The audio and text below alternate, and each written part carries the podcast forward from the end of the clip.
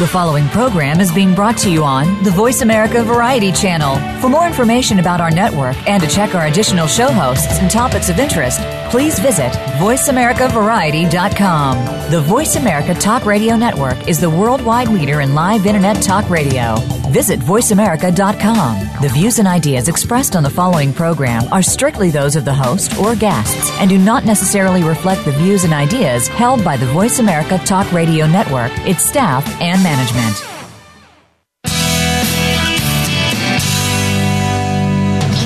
Welcome to Go Green Radio, brought to you by Covanta Energy. Reduce, reuse, recycle, rethink renewable energy and energy from waste. This program will help start you thinking about how to protect our world and its important resources. Now, here's the host for Go Green Radio, Jill Buck.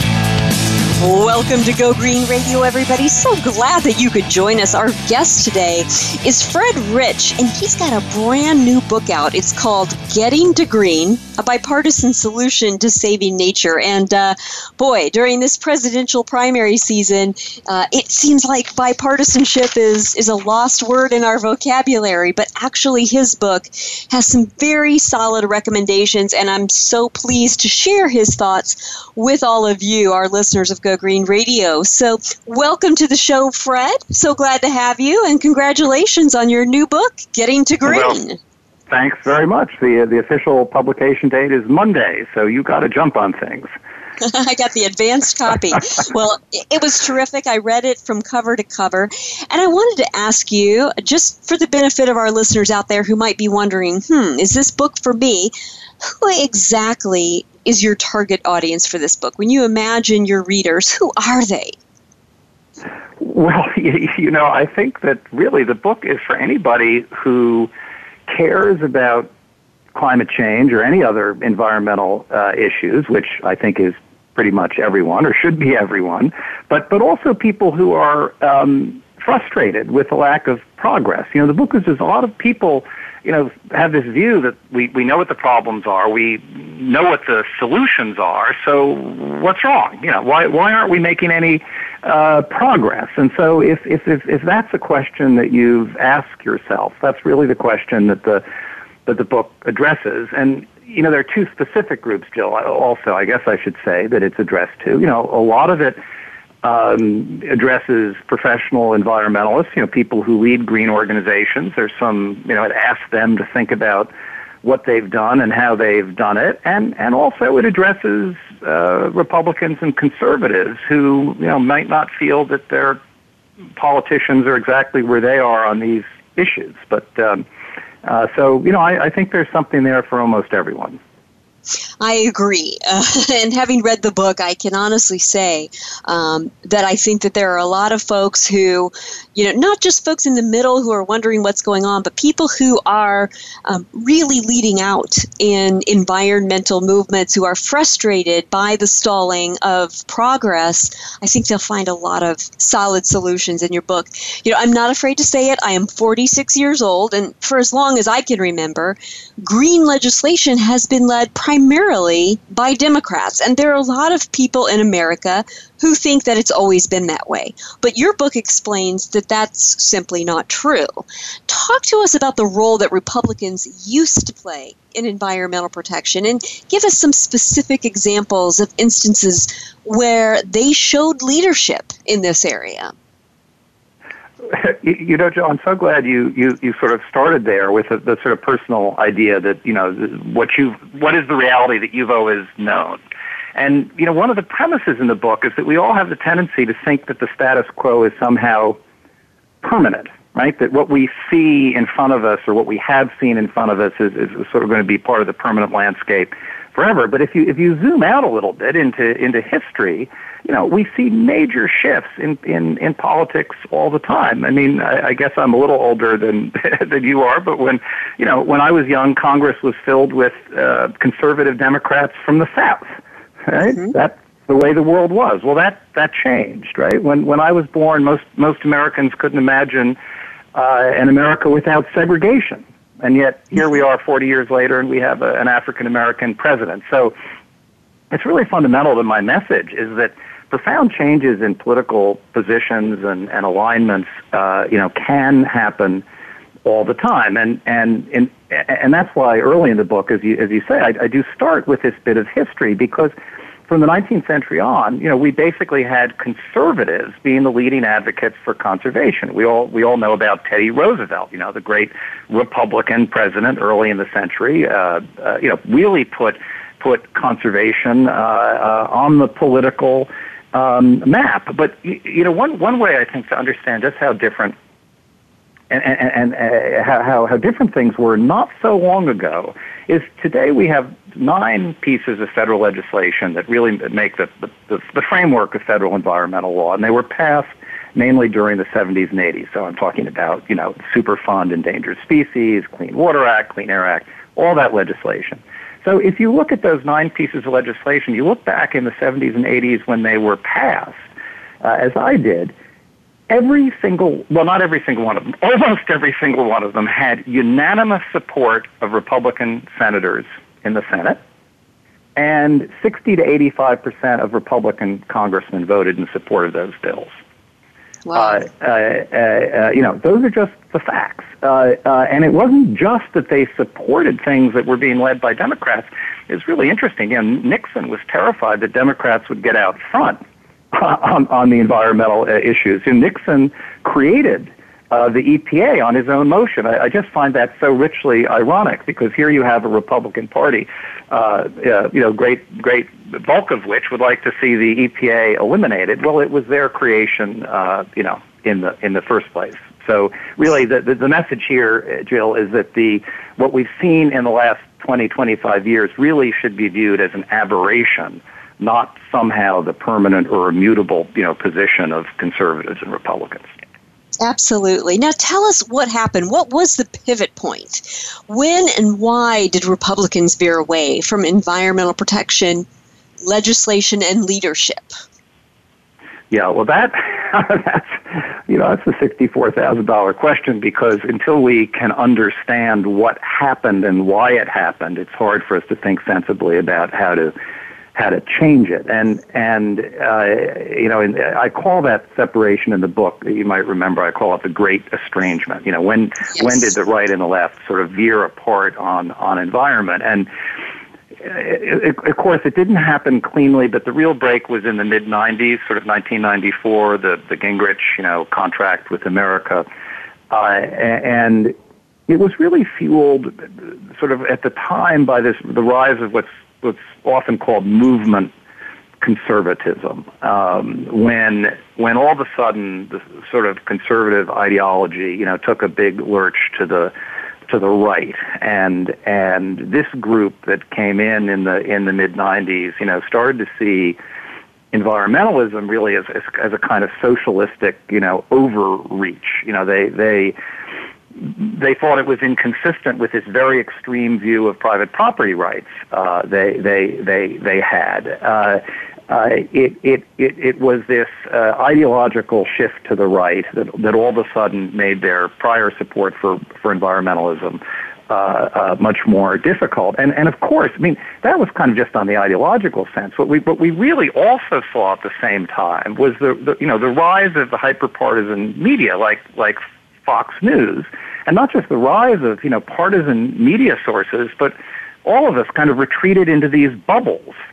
you know, where we where we start to mm-hmm. get all our news from uh, you know the people who uh, uh, agreed with us, and you know we we got cut off from the opposing uh, uh, view, and this of course is what in part you know allowed this sort of sense of unreality to to to to, to develop, and and and of course you know you can't answer this question without talking about money because if you're going to talk about politics you have to have to talk about That's right. money. And you know we had uh, large amounts of industry and ideological money you know exemplified by the activism of the Koch brothers uh, uh, really put behind this uh, this this uh, this shift to the right. So you know that's basically what what happened and that's you know roughly when it happened and it's starting in the mid 90s Mm-hmm. Now, your book gives some examples of Republicans who, despite this um, party veer to the right and veering away from environmental protection, who, in spite of that, tried to show leadership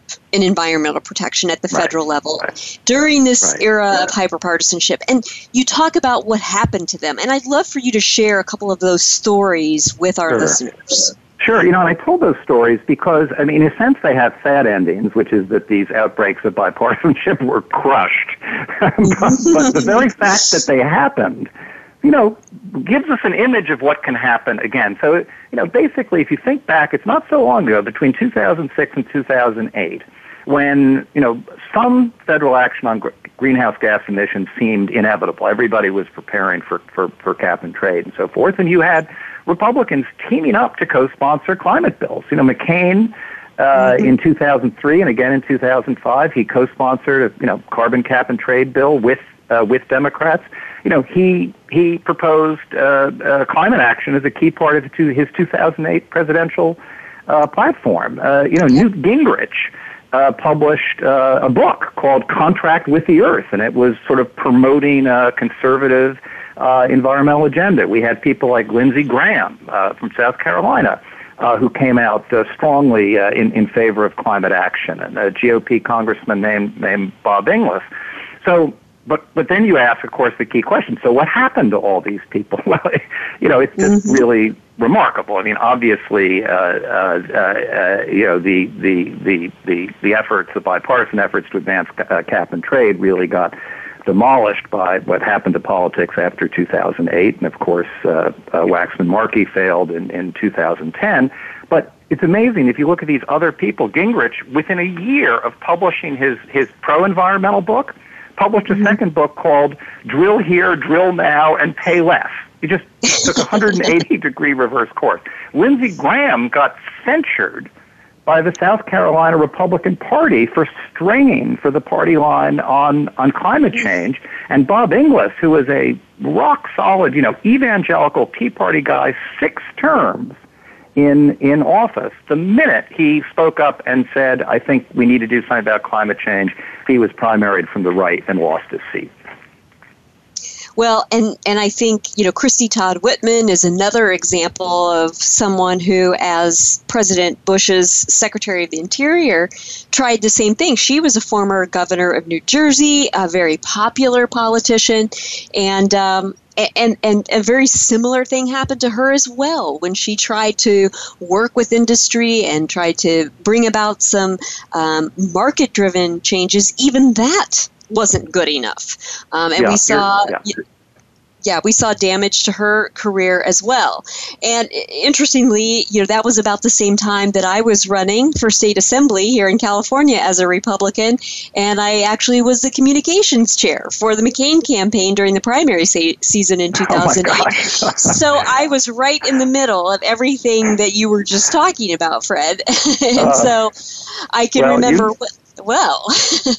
you know, I'm so glad that you raised uh, uh, uh, Christie Todd Whitman. I'm a great fan of, of hers. And if your listeners really want to get some deep insight, she wrote a book called It's My Party Too, which yep. is a kind of political memoir. And I, I quote uh, I quote it quite a bit in, in, in my book, but it's very, very revealing of what happened to people who tried to occupy the center uh, and, and uh, promote sensible uh, policies, and it's you know, and it was discouraging, and she was she was discouraged, no question about it.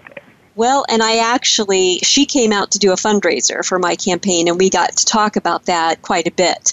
And so I could go on for days. I won't do that. We've got to take a com- quick commercial break. But when we come back, we're going to talk about uh, what actually has been going on in the environmental movement, in the green movement since this time, that maybe isn't as palatable to mainstream America, and what some solutions would be for them. So don't go away, folks. We've got much more with Fred Rich right after this.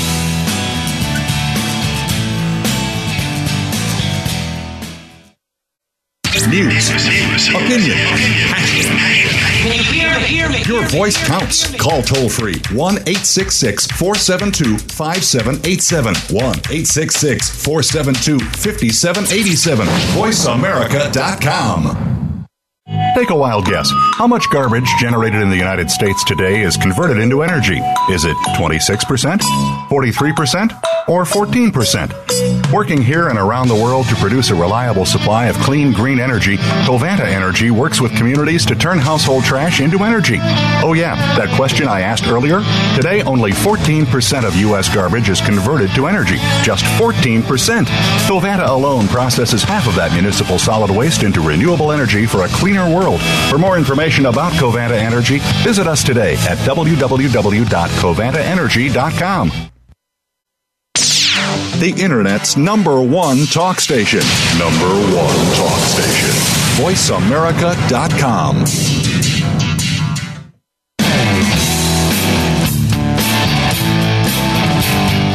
You're listening to Go Green Radio with your host, Jill Buck. Jill would love to hear your comments or questions on today's show, so call us toll free at 1 866 472 5788. That's 1 866 472 5788. Write to us too. Save some trees and send us an email to gogreenradio at gmail.com. That's gogreenradio at gmail.com. Now back to Go Green Radio with your host, Jill Buck. Welcome back to Go Green Radio. In case you're just tuning in, let me catch you up. Our guest today is Fred Rich, and he's got a brand new book out called Getting to Green Saving Nature, a Bipartisan Solution. And during the previous segment, we were talking about how, you know, how a lot of folks in the green movement, when the word Republican comes up, they get an acidic taste in their mouth. Well, it hasn't always been that way. There have been uh, quite a bit of Republican led environmental protection uh, pieces of legislation and federal action over the years. It's only been in the last couple of decades that this hyperpartisanship has driven uh, the Republican Party and the Green movement so far apart. You know, Fred, during the time when Republicans were beginning to change their stance on environmental public policy, the Green movement also underwent some changes. Talk to us about how that movement began to veer left. Right, Jill. I think it's it's a, it's a, such an important point because when we when we ask, you know, how did this estrangement happen? You know, it's a divorce. How did this separation between the Republicans and the, the environmentalists happen? Yes, was it was was was movement conservatism, uh, you know, in this sort of market fundamentalism the precipitating cause? Yes, but was there also some blame, uh, if you will, on the environmental side? You know, yes. Uh, I mean, one thing that happened is, of course, and this is natural. As soon as as as the people on the right started jumping from the movement, the movement, of course, drifted to the left. Uh, that was bound to happen when you when you lose uh, a lot of your supporters and participants from the right. But but there were some other things that were more profound. You know, it, it's absolutely true that in the early days, uh, the rhetoric of environmentalism uh, appeared to be, you know, against growth, against economic growth, against capitalism. And over time, uh, you know, the movement really was perceived as increasingly hostile to, to, to capitalism and to, to business. I mean, uh, you know, you know, we used to talk about this thing called the IPAT formula, which says that environmental impact is a product of population, uh, affluence and technology. The thing is that every time you have an influence, increase in population, increase in affluence, or in, or increase in technology, you get environmental damage. Well, you know that's not really a winner politically. I mean, you know, right. to say that we're against we're against people, we're we're against wealth, and we're against technology. Uh, and and uh, so and and this goes to the present day. I you probably have covered this, Jill, in your previous sessions. But you know, Naomi Klein just wrote a book called uh, "This Changes Everything," where she says that. Uh, um, uh, you know, we cannot possibly survive uh, uh, climate change without ditching uh, capitalism uh, you know, even a guy like Gus Speth, who was the dean of the Yale Forestry School, you know, in his sort of last book said, uh, you know, we the the model of the international corporation and capitalism is not consistent with the survival of the planet. So, uh, you know, when the right when the when the right uh, the right hears that, and the right is obviously particularly sensitive to it. And uh, and of course, in my view, it's not representative uh, at all of mainstream environmentalism, which understands that economic growth and, and environmental sustainability go hand in hand. Absolutely. Well, and the fact is, you know, there are a lot of folks in the environmental movement, maybe not as uh, celebrated and and you know as uh, as vocal, but they see technology and market growth that is done in a sustainable way as actually part of the solution to some of the uh, cleanup that's needed, to some of the you know uh, abnegation of, of environmental degradation. Um, so I think that you know there really is a more centrist message. And in fact your book talks about the attitudes and policy preferences of everyday americans and how it seems to be a bit out of sync with both the right and left. Talk to us about all the everyday people who've been caught up in the push and pull of the politi- politicization of um, environmental protection issues Sure. Well, you know, there's a very interesting uh, uh, poll result that a lot of Greens, uh, including myself, have talked about for years. And it's true that when, when you ask uh, Americans, uh, you know, do you care about clean air and water, right? Do you have environmental concerns? Do you consider yourself even an environmentalist? Routinely, over a long period of time, 70 to 80 percent of Americans uh, say that you know they that they care, uh, which is hardly surprising, right? How can you say you don't care about clean clean water and clean air and your, sure. your children's health? But but the thing that's really interesting that we haven't focused on enough, in my opinion, is when the the same pollsters go back and ask ordinary Americans, okay, but how much do you care? Right? How do you rank the things that you care about? And there's a long series of polling that Pew has done where they take 16 things that Americans say that they care about, and then they ask them to prioritize them. And there, the result is very different. You know that environment comes in dead last out of 16 out of 16 things, right? Right. And you know, in a mm-hmm. sense, when you think about it, it's not that surprising. Of course, you care about your job, and of course, you care about your children's education, right? We all have the, the priorities of, of ordinary living. But the, the problem with having environment come in in last is that it, it doesn't that, that that caring doesn't translate into political action. And I, I guess the, the one thing I, I would add to that is that there there are signs of, of hope because we're really seeing some changes in the numbers, especially on things like climate change. And I, I think as the demographics of the country change, you're going to see that happen. So, so for example, I'll just give you one statistic, Jill, which I think is very interesting. Uh, you know, if you just look at voting age Americans under 29, so between voting age and and and 29, um, you know, 67% of them say that climate change is a serious problem. Mm-hmm. So, you know, it, it starts to look very different. You know, we start to have a, a, a, a demographic slice coming up that not only cares but actually prioritizes uh, some of these uh, some of these issues. Well, and I think part of the reason for that um, prioritization problem with environment is that we haven't done, and when I say we, I mean all of us who are involved in this movement, right, left, and in between, we haven't done a good job of linking the environment to other things like jobs, like education, um, and the fact that we are absolutely reliant upon the things that the environment provides um, in order to function as a, a, strong economy and, and you know to have uh, clean and healthy schools for our children to be educated in. I mean, all of that has to do with environmental protection issues, and we haven't done a great job of showing that, in fact, environmental protection is not something that is separate. It's something that's a part of so many other things that we care about. And I think that's part of the issue. And in fact, the U.S. Conference of Mayors talks about this issue quite a bit because they have started to take matters into their own hands to the extent that they can. Many uh, mayors have been on this show and they've talked about how, yes, climate change is a global problem, but it's going to be felt at the local level. And actually, that local elected officials will be the ones who will enact public policy to help communities adapt to climate change so that people can continue to thrive and survive and local economies won't be adversely impacted. What are your thoughts, Fred, on the effectiveness of local ordinances and local legislation? You know, I think they're completely in the vanguard. You know, they're they're going to lead us uh, forward. And and you know, one of my big message to environmentalists is you know, pay attention and get comfortable with that. You know, the environmental movement has has had this long-standing kind of preference for big ideas, right, and big global solutions. I mean, look at look at climate change over 30 years. You know, what were our priorities? You know, big international meetings, right? Treaties, global solutions, right? And right. you know, did any of that work? No, none of it worked. Right? We we uh, the Senate rejected the Kyoto Treaty. Even the people who signed up for Kyoto didn't meet their emission targets.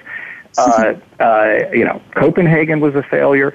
Um, there was there's been this hostility in the environmental movement to incrementalism. Right? You're not right. doing enough. It's a it's, it's a kind of glass half empty view, which I really reject. I mean, people right. are motivated by by hope. I mean, the glass. You know, you have to point to the glass being half full. And you, you know, just last night, Joe. I don't know whether you heard the debate between Clinton and Sanders that occurred in, in, New York.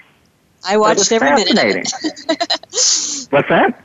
I watched every minute of it. Oh, you did. Okay. Well, you know, for, for, you and all your, if your listeners weren't weren't weren't listening, you know, one thing that was really fascinating is that uh, we saw this debate over incrementalism, right, which is part of what you're asking about with the local, you know, break out. Whereas, uh, uh, uh, you know, Clinton said, look, we have to find doable solutions. We have to make progress where we can, right? If we can't have the big solution, then let's take the small solution. If we can't have a federal solution, then let's work it at the state level.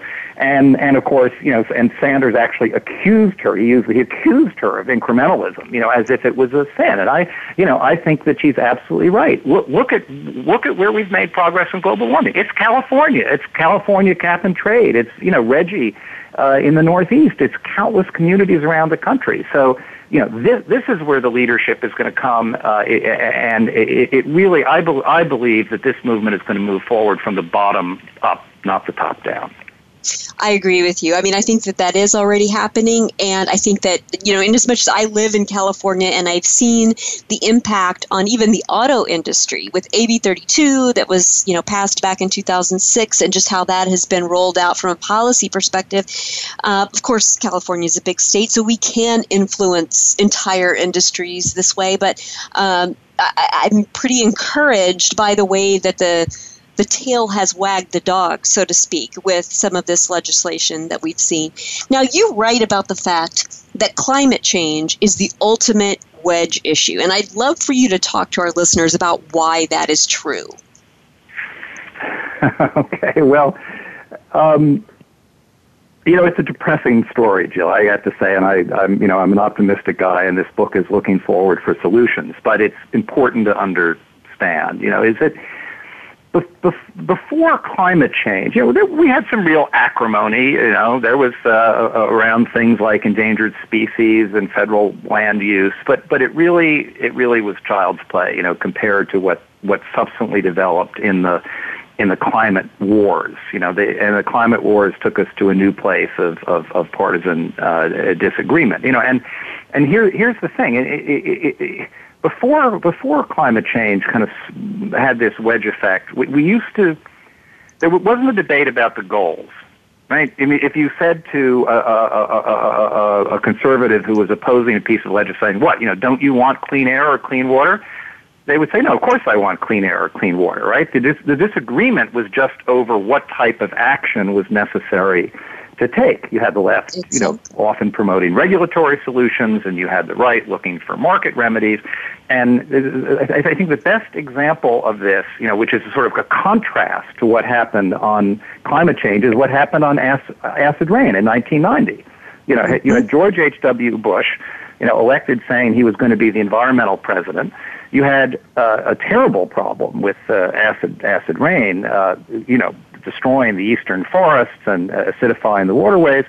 Uh, and and what happened? You know, the the, the the the the Republicans didn't say, you know, acid rain doesn't exist because I can't see it or it's not a problem, right? They came in and they said, let's have a market-based solution, which was cap and trade, and the two parties.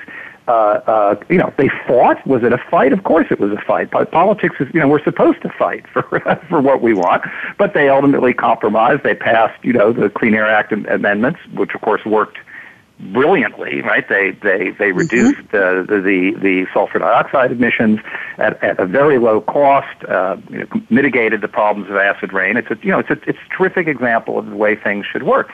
But when climate started to take center stage after this, everything changed. All, all of a sudden, you know, Republicans were taking the, the position that there wasn't even a, a problem. This thing that we called, you know, denialism took took hold, and it wasn't just disagreement. The right started to attack the motives of Greens. Right, climate was a hoax. It was a power grab. It was, you know, an attack uh, on ordinary people. So we we ended up in a place.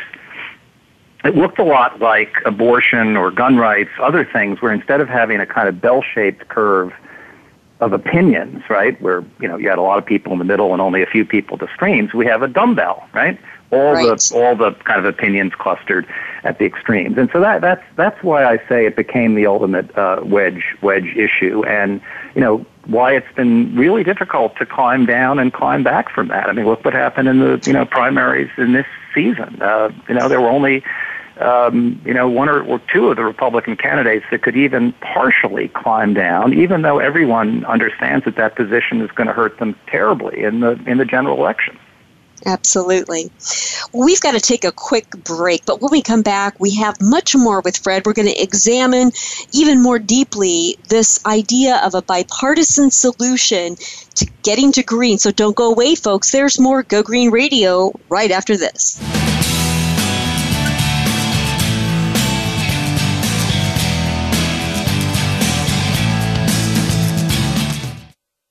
news, opinion, Your voice counts. Call toll free 1 866 472 5787. 1 866 472 5787. VoiceAmerica.com. Take a wild guess. How much garbage generated in the United States today is converted into energy? Is it 26%, 43%, or 14%? Working here and around the world to produce a reliable supply of clean, green energy, Covanta Energy works with communities to turn household trash into energy. Oh, yeah, that question I asked earlier? Today, only 14% of U.S. garbage is converted to energy. Just 14%. Covanta alone processes half of that municipal solid waste into renewable energy for a cleaner world. For more information about Covanta Energy, visit us today at www.covantaenergy.com. Stimulating talk gets those synapses in the brain firing really fast. All the time. The number one internet talk station where your opinion counts. VoiceAmerica.com.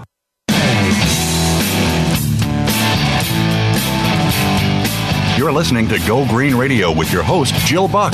Jill would love to hear your comments or questions on today's show, so call us toll free at 1 866 472 5788. That's 1 866 472 5788. Write to us too. Save some trees and send us an email to gogreenradio at gmail.com. That's gogreenradio at gmail.com. Now back to Go Green Radio with your host, Jill Buck.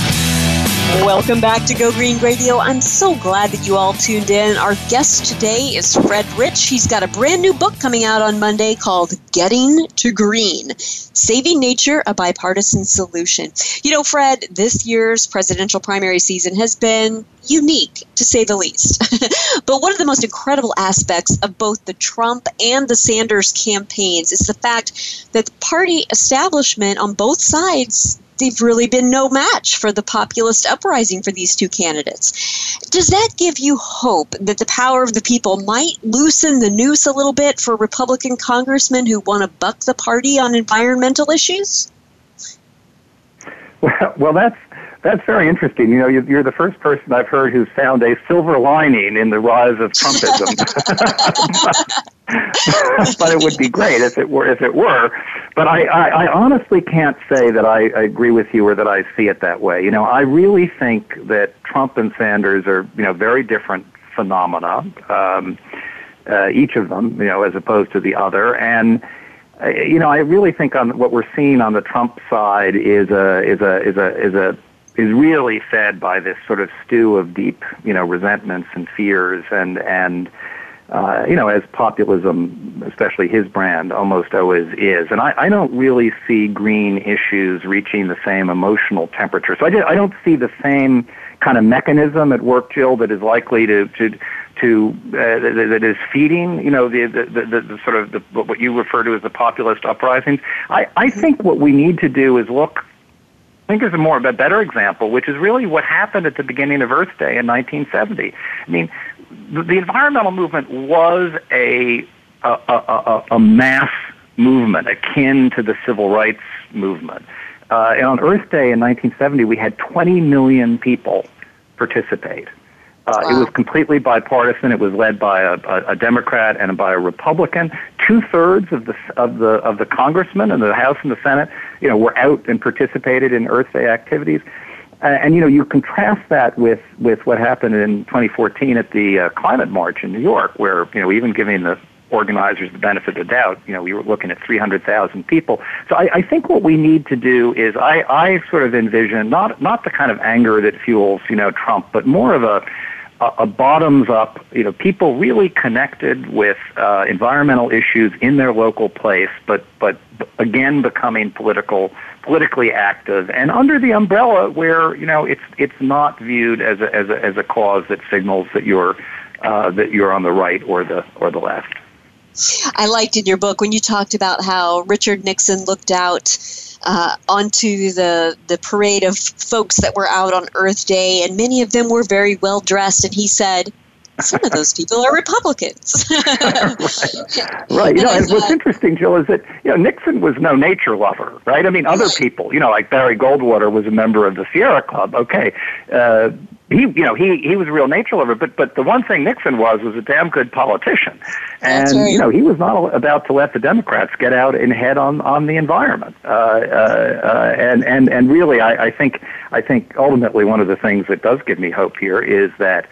Uh, purely from political self-interest, right? The, the place that, that Republicans are today is a, is a loser, uh, and so if for no other reason, I think we're going to see a recalibration.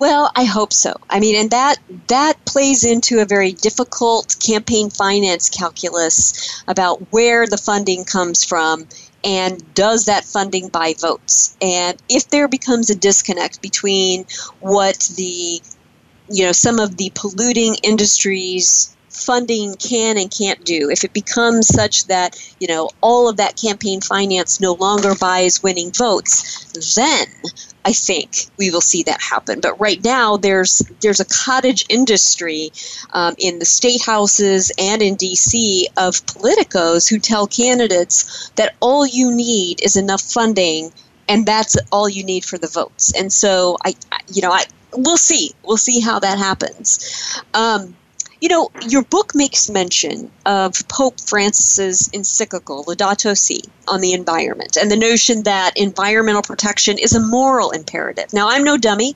I know that there are evangelicals who don't necessarily hold the Pope in high regard or Catholics in high regard, uh, but there are some Christian green movements as well. Do you expect that that line of thinking might ultimately influence the GOP's public policy direction?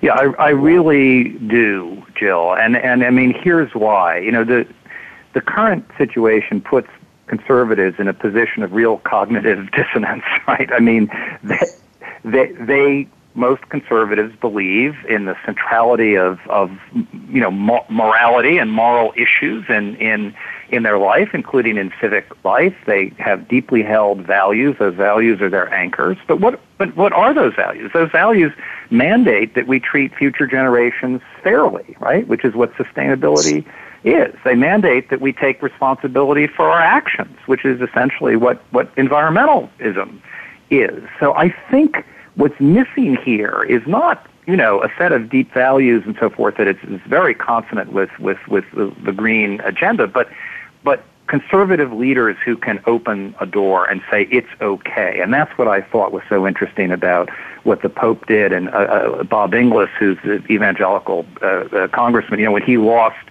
he lost, he was primary from the right. He didn't go quietly into the sunset. Bob Inglis started touring evangelical churches in the South and conservative colleges all over the country saying, wait a second, there's a different way to be a conservative.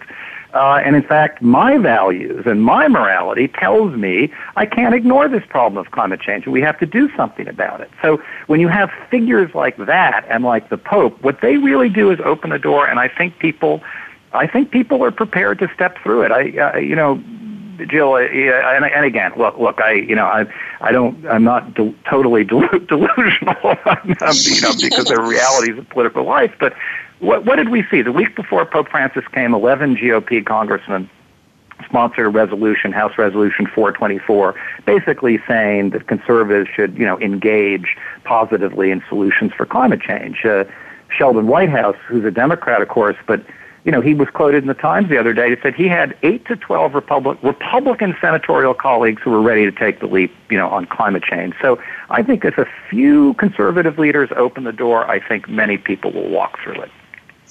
I, I, hope that that's true, and uh, and I know just from being close to, um, to, Senator McCain's campaign back in 2008. I mean, um, that was something that he and so many veterans. There are a lot of conservative veterans in this country who understand the connection between um, supporting our troops and not supporting uh, a continued dependence on foreign oil and and what have you. And so you know, I think that there's something brewing there, and I agree with you. Now, your book does a great job of demonstrating that the onus isn't all on the Republicans and the right to embrace the green movement. There are some reforms that you recommend for the green movement, and I'd like for you to share some of those ideas with our listeners as well. Sure, I, am you know this will probably get me in trouble with my green friends, but you know the, the, measure of this, of this book okay. is that it's really intended to annoy both sides. So that's how I guess I know I'm doing my job, right? But but uh, the things you know I, I, I think we we really have to assess the environmental movement's almost 50 years old, and um, I think if we look backwards and take a sort of serious catalog at some of our mistakes, there's a pretty clear path we have to maintain public credibility. We have to stop exaggerating. We, we, it's okay to admit uncertainty, right? Uh, we need to be more humble. You know, environmentalists are very preachy, right? We know it all. We, you know, you have to do this, you have to do that. I, I think we need to go. We've been trying to sell a nightmare for 30 years. Uh, there's a commentator who said something just wonderful. He said, you know, Martin Luther King stood up and said, "I have a dream." And you know, in 40 years, we went from segregation to an African American president. Environmentalists stood up and said, I have a nightmare. And we've been trying to sell fear. We have to project a hopeful vision that motivates people much more. And I don't, I don't mean, you know, a Cassandra-like optimism, but, you know, if we do these things, what is the place that we're going to arrive and why is it good for us? We already talked about compromise and incrementalism. We got to ditch this culture that compromise and incrementalism are, are somehow, you know, apostasy. We've got to make it clear that we're not against growth. We're not against cap. We accept capitalism, the reality that it's the system that we have and we're going to have for the foreseeable future. We can't, we can't, we can't always paint business as the enemy. I mean, our job is to hold business accountable when they do bad things. Um, but equally, we have to praise business when they do good things and show business a way forward, how to be, you know, responsible environmental citizens. I think we have to start making the moral case for conservation uh, and use that rich language that so many conservatives uh, react to. Um, so, and I just, I mean, I can't give you the whole catalog because it's a long list, so we don't have the time. But, but cities, you know, 50% of Americans now live in cities. The environmental movement is not going to move forward unless we become relevant to people who live in cities. Um, you know, we have to make those healthy, safe places, green spaces, uh, you, you, know, uh, uh, uh, and, and, and, and make the work we do outside of cities relevant to cities. Uh, uh, so, you know, it's, it's quite a long list, but I, I, I really think that, and I, I should say that, you know, much of what I've just said, if, if you had you know, leaders of big national environmental NGOs, they would agree with most of it. Most of them are working on a lot of these changes right now. Absolutely. And a lot of them have been guests on Go Green Radio. We've had the uh, Natural Resources Defense Council uh, folks on quite a few times, and they have, you know, great scientists and lawyers who are really working with industry, with political leaders uh, towards solutions, and they're they're doing so hand in hand, and and it's not an acrimonious relationship at all. We've got to take a quick commercial break, but when we come back, we're going to talk to Fred about what his notion of center green looks like, a place where we can all gather, that common ground, what that looks like, and how we get there. So don't go away, folks. There's more Go Green Radio right after this.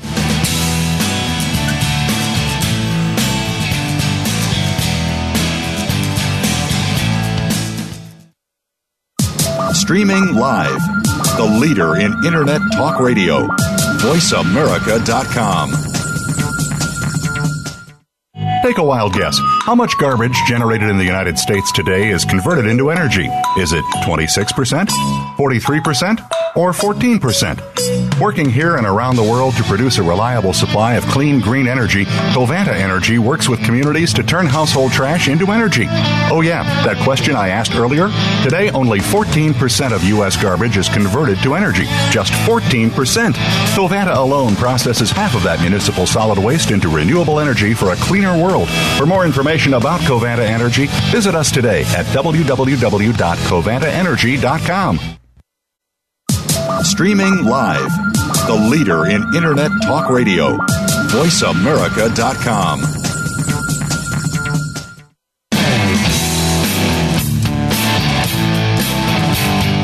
You're listening to Go Green Radio with your host, Jill Buck.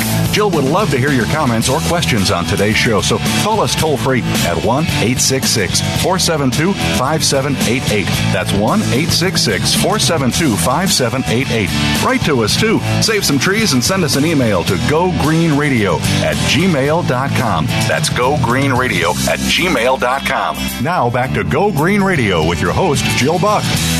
Welcome back to Go Green Radio. I'm so glad that you all tuned in. Just in case you need some catching up, I'll tell you this. Our guest today is Fred Rich, and I'm so glad he joined us because he's got a brand new book that's called Getting to Green Saving Nature, a Bipartisan Solution. It's coming out on Monday, and I have to say, it's a very encouraging, very hopeful book in this space we find ourselves in where, you know, everything we see on cable news is hyper partisanship. He really outlines some very pragmatic solutions where folks can get together on really, really vital environmental issues of the day. And in fact, he coins a term called center green, and it's kind of a safe space, if you will, for left and right to come together on environmental issues. And Fred, I'd love for you to explain what center green looks like and how we get there. Okay, Joe. Well, I'll do I'll do my best. The uh, you know it's funny you call it a safe space because uh, you know, recently, uh, uh, being in the center has not been a very safe place for those of us who have been centrists. We get shot at uh, from the right and the left both, which I'm sure is going to happen here. But uh, it's the right thing to do. So, what, what do I what, you know, what do I mean by by center green? You know, one of the things I mean is to distinguish between goals and means, because I think once we distinguish between okay, you know, do we want our cities swamped by you know rising you know sea level? Do we want you know do, do we want uh, the weather effects of storm? Do we want uh, the consequences of the loss of uh, you know coral reefs? And and and we we can we, it's fairly easy or easier to get alignment, especially when you know as climate denialism abates and more people are just engaging in the issue you, you, you start with the consensus that yes, we ought to do something about this. It's kind of like what happened in 1990 with acid rain. And then, you know, once you're kind of grounded in, it, in both sides accepting, okay, this is a problem that we've got to address, you don't try to, uh, you know, force uh, some kind of agreement on what the means are to get there. You know, you accept that we're going to have disagreement. We're going to have debates. We're going to have, you know, one side will prefer regulation, the other side will prefer market mechanisms.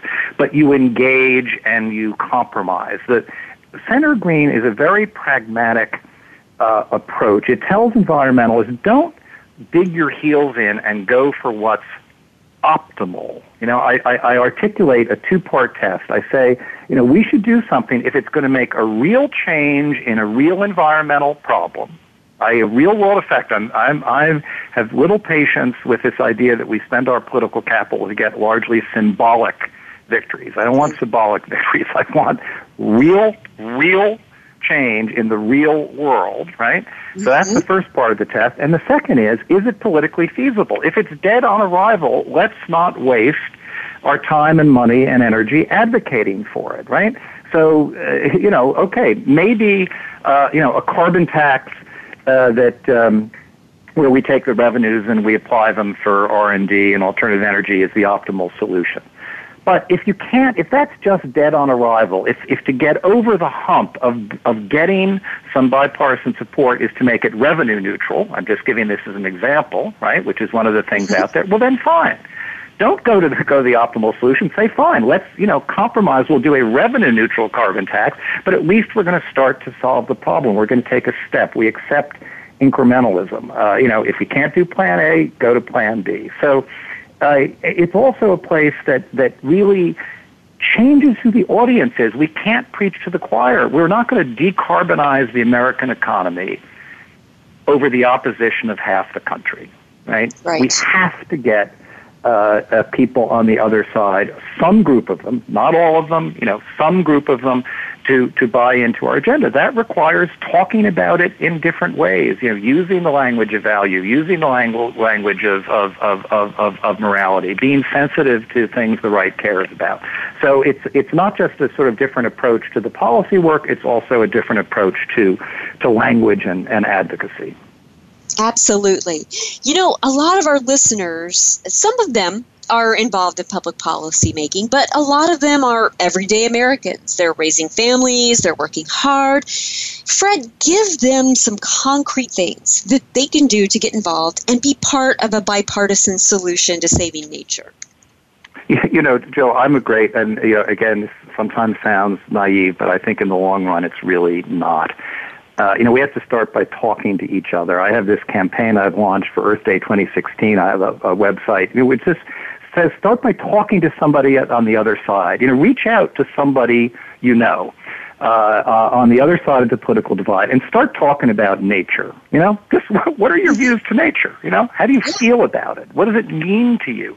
We we have to we have to disintermediate. We have to take the, the partisan media uh, out of the equation and have some direct contact. I'm, I'm a huge believer, you know, in civil society. De Tocqueville talked about the great energy of America was that we were addicted to organizations. And my view is get involved in a local organization, not an organization where you send them a check and they send you an email telling you what to say. You know, I like civil society that's truly interactive. You know, it's personal you get out on a Tuesday night, you know, you go to a meeting, you go to your local land trust, right? You sit down with other people, you start working on on on common cause. Uh, it, it's it's uh, it, this is where change is going to come from.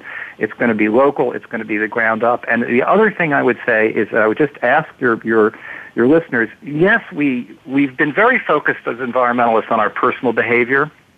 You know, we we're going to drive a Prius and I'm going to take my, you know, hemp pad to the farmer's market. I'm going to change my behavior. That's important, but it's not enough. We all have to become right. political. We have to make the politicians understand that we care about these issues and that we'll hold them accountable. So, you know, those are the major things that, that I'm asking uh, uh, ordinary uh, individuals to do. Well, and I think, you know, there are folks in the green movement that you know we've had on Go Green Radio, and they are um, so intense, and and their intensity is great. That energy is needed, and they will do things like protest large companies and banks over issues like mountaintop removal coal mining, tar sands, and fracking. But sometimes their tactics are misunderstood by people who aren't as intense. You know, they might look at that kind of a protest and say, well, they're against the banks or they're against industry. And when you really sit down and talk to them about what their core concerns are, it's oftentimes things like water quality, human health, and I mean, who's against those things? It's like we spoke about in the earlier segments. That is common ground that we can all stand on. And you know, in the in the remaining couple of minutes that we have in the show, I'd really like for you to talk about how the right and the left can come together over basic things like protecting drinking water and human health and what that might look like in the public policy world. I mean, we've just had, you know, what's what's happened in Flint, Michigan as a stark example of what can happen when we're not focused on these basic things. We think that, you know, we'll turn on the tap and clean water comes out. And nobody's thinking about how does that actually happen and how can we ensure that that actually happens. We take these things for granted. So tell us how we can use issues like that to come together, Fred. Well, you know, it's a, it's a, it's a great example. I mean, I, you know, I, I too admire the, the energy, but, you know, just take the anti-fracking movement. You know, it, it's done a lot of good. It helps us to understand the, the problems, but if the only solution they're advocating is to ban fracking, that's obviously not going to happen uh, in the country anytime in the near future. But there's a very real step we could come together and bring Republicans in to do, which is to increase the regulation of fracking. I mean, fracking, uh, uh, you, you, know, there is a lot of d- uh, uh, damage caused by methane leakage, and what we really need is tight regulation and enforcement of regulation. And, you know, that's actually something that on the right and the left people ag- agree with. You know, when the when you move the dialogue from banning fracking, which the right would see as this you know completely unrealistic sort of you know broad-based attack on fossil fuels, uh, and and a lot of environmentalists are horrified by because of course the transition to, to, to from coal to natural gas has been made a meaningful impact in in, in greenhouse gas emissions. Right, there is something Absolutely. we could get together to do, which is to there regulate is. fracking and try to attack that methane leakage to try to uh, uh, address the water disposition quality. Will it result in fracking being not done in some places? Sure, Very but at doable. least it sets ground w- rules and, and business can go ahead. So it's a small example, Absolutely. but if you if you just scale back your ambitions, there is a place where we can work together. You, you bet. Well said, Fred. Thank Thank you so much for being on Go Green Radio. And folks, we're going to be here same time, same place next week with more Go Green Radio. And until then, have a wonderful week and do something in your life to go green.